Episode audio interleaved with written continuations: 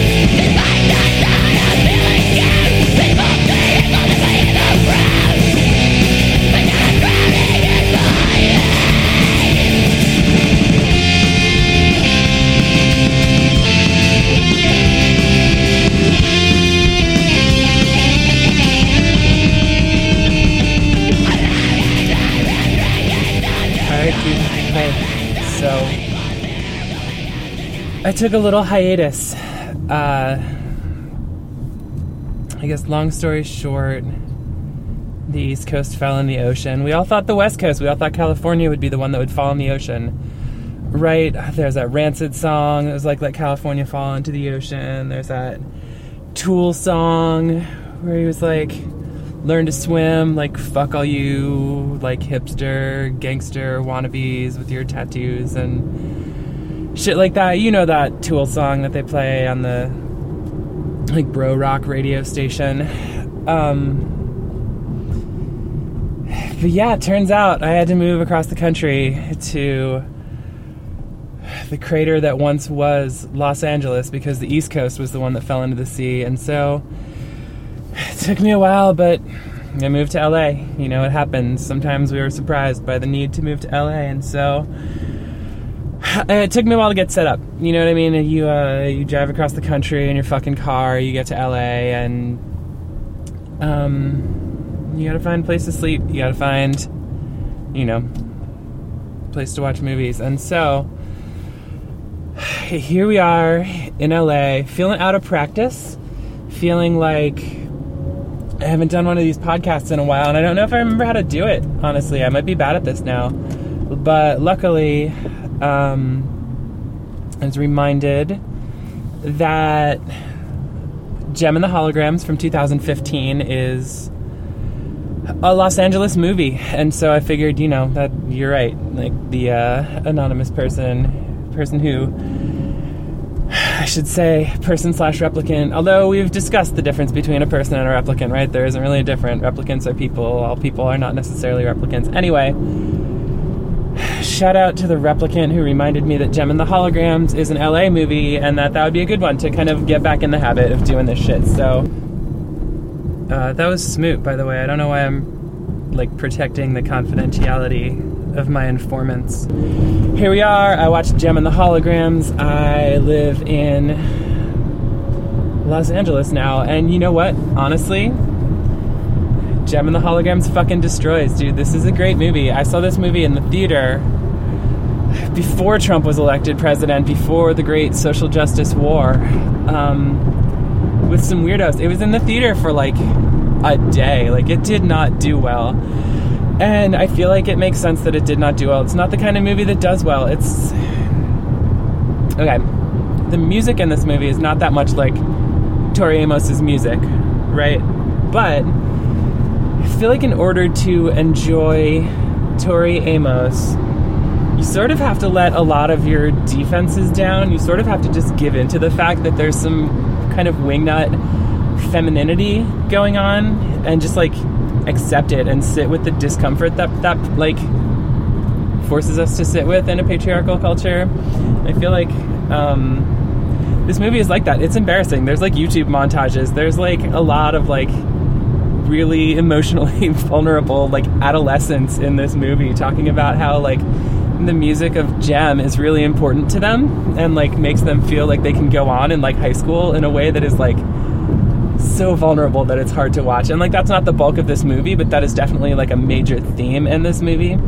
Um like I feel like they they made this movie very intentionally for teenage girls, right? Which like a lot of stuff is kind of pointed at teenage girls, but in a sort of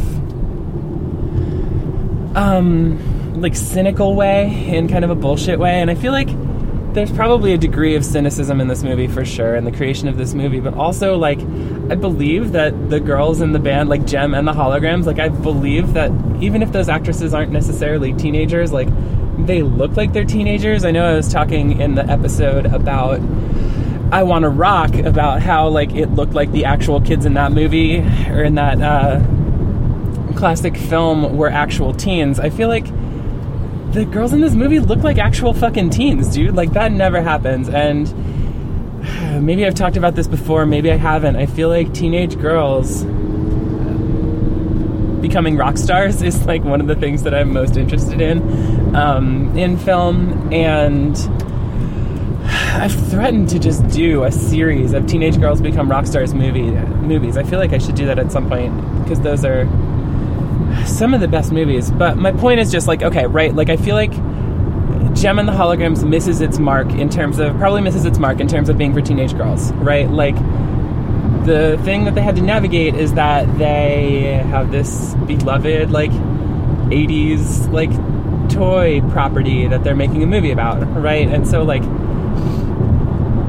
I feel like there is probably a kind of teenage girl who is like stoked for like nostalgia for like bullshit pop culture from before she was born, right? But I feel like the cool version of that in 2015 had a lot more to do with like vaporwave and like Windows 95 than it did with like the previous generations like kind of shitty cartoons. And so like this movie was probably kind of destined to fail. And I feel like they made the right decision like to fail uh, financially, not artistically, because I want to be clear, this movie succeeds as hell artistically. Um, what was I gonna say? I lost my train of thought. Fucking um, right. They made the right decision in terms of they were like, let's not be um, like let's not be super faithful to the source material because who fucking cares?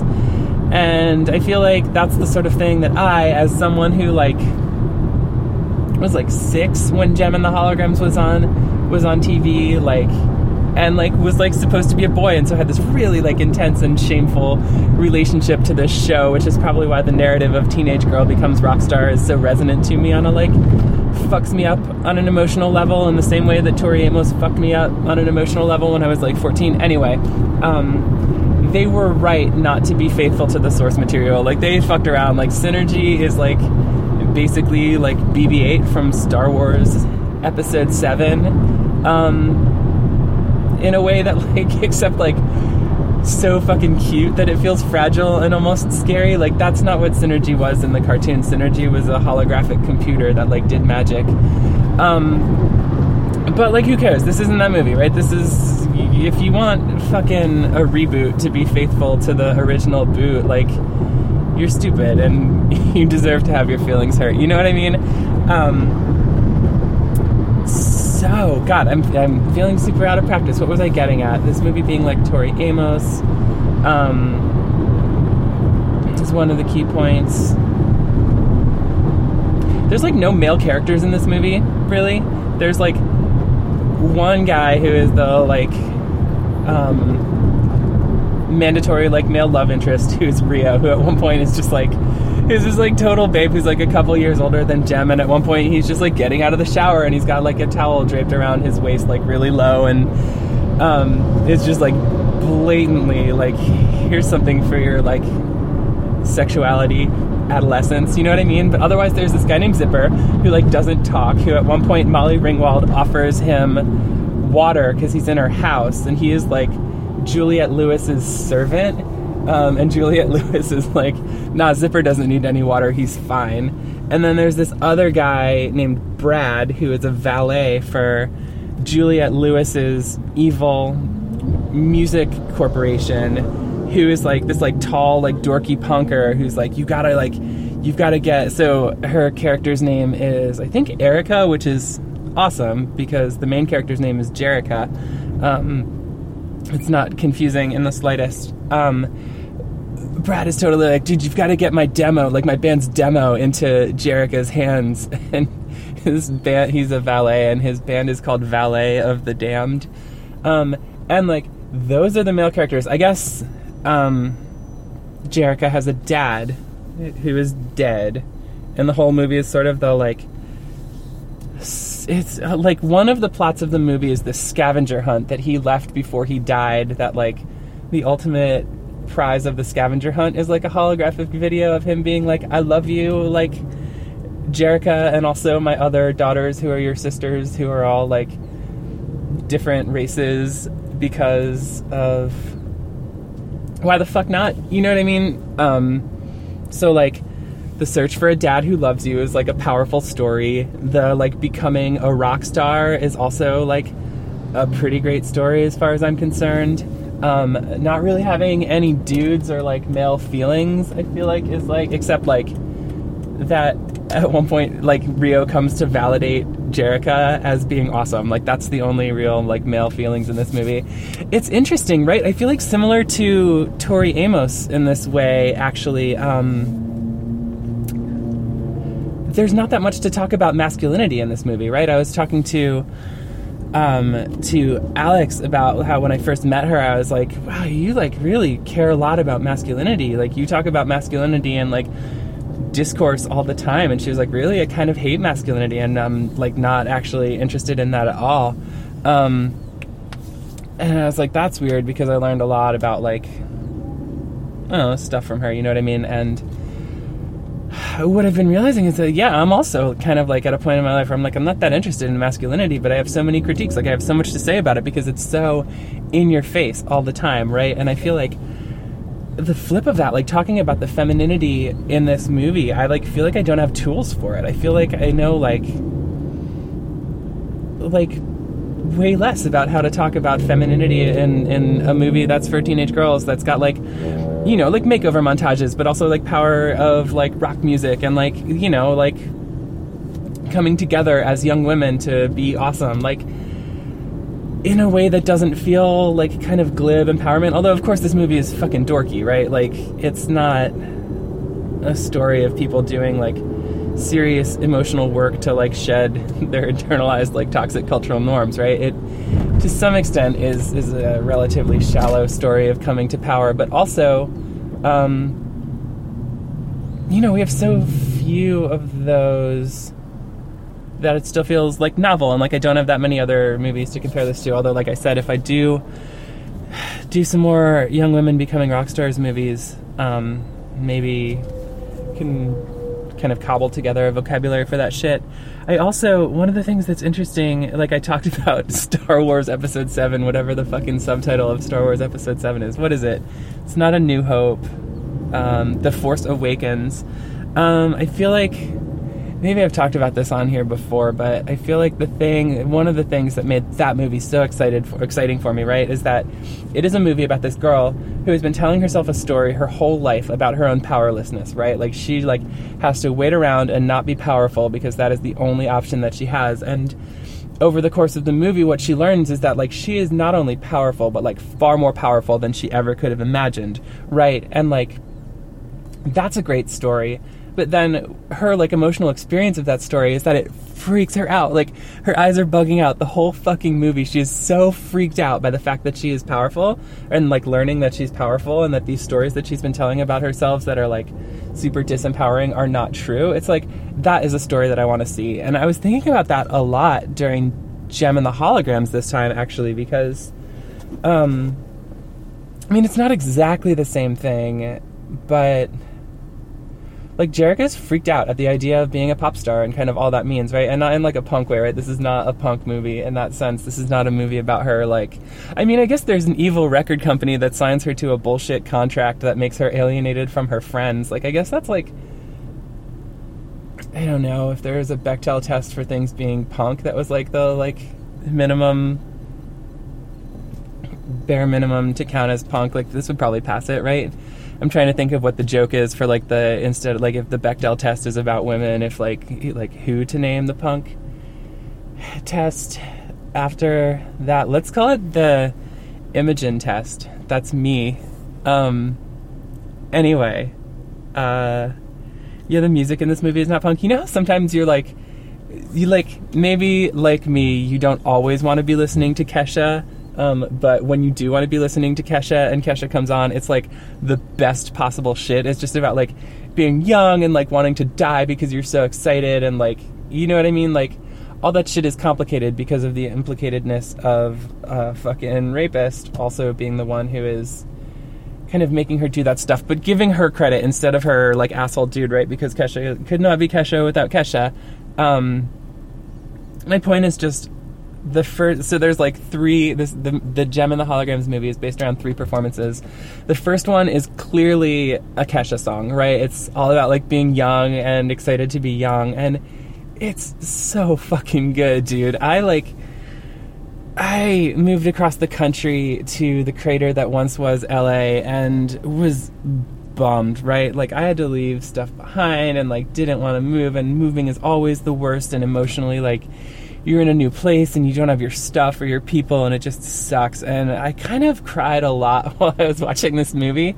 Um, because like first of all, the scene where they like do their first show and they do this song that sounds exactly like Kesha is like you get so pumped and then like the power goes out for no reason and then they do it as an acoustic song and the audience is flipping out and it's like so much about these like you know like 16 year old girls having power and you know, we talk about metal as being about power, right? But I feel like, and like the aesthetics of metal and all that stuff being about power.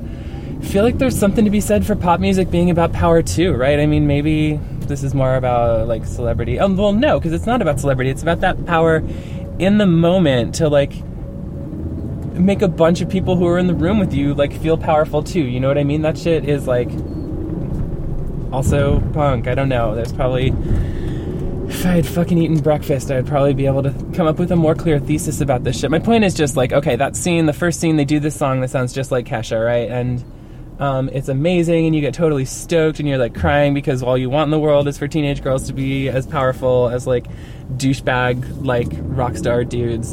And then the second song is this like really, like, she's like alienated her bandmates because she had to, because her mom, by the way, I know I said the words Molly Ringwald and Juliette Lewis, but like if that didn't stop you in your tracks and make you want to see this movie, like fuck you. You know, um Jem and her sister's mom is Molly Ringwald. She has a store that is failing, and so like Jem doesn't even or Jerrica doesn't even like sign the evil contract because she's greedy. She signs it to save her mom's store, so she's like ethically pure.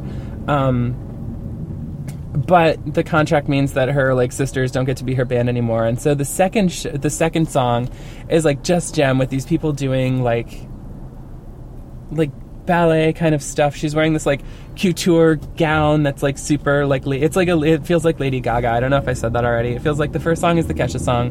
The second song is the lady gaga song where it's like super like intense and she's sad and there's people doing weird ballet stuff behind her.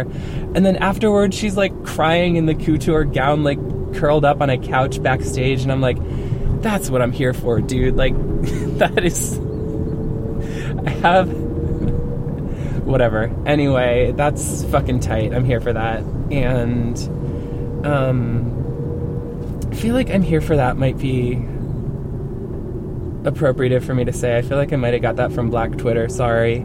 Um anyway, it's fucking great, dude. You feel I felt so sad while she was singing that and then she like gets back together with her sisters and like the last song that they do kind of sucks. I don't know who it's supposed to be. Um, it's supposed to be the triumphant song, and they should have just done the first song again. But um, what else can I tell you about this movie? I feel like there's a lot more to say.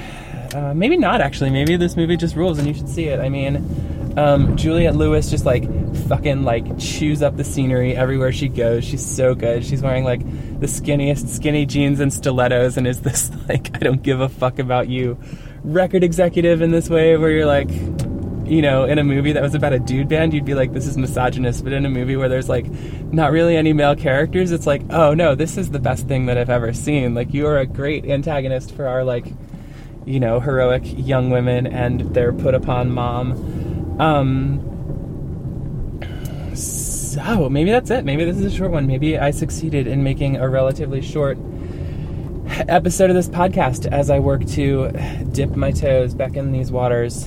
Um, I don't know, man. What's up from the remains of the West Coast? See ya.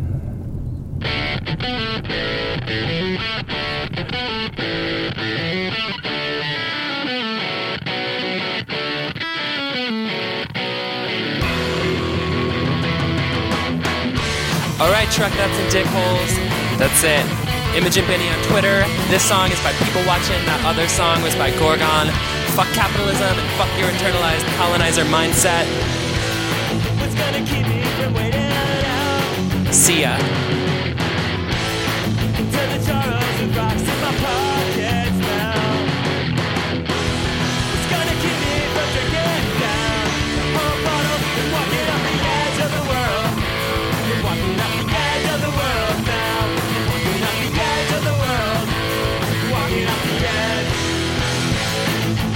Straight out to rubbish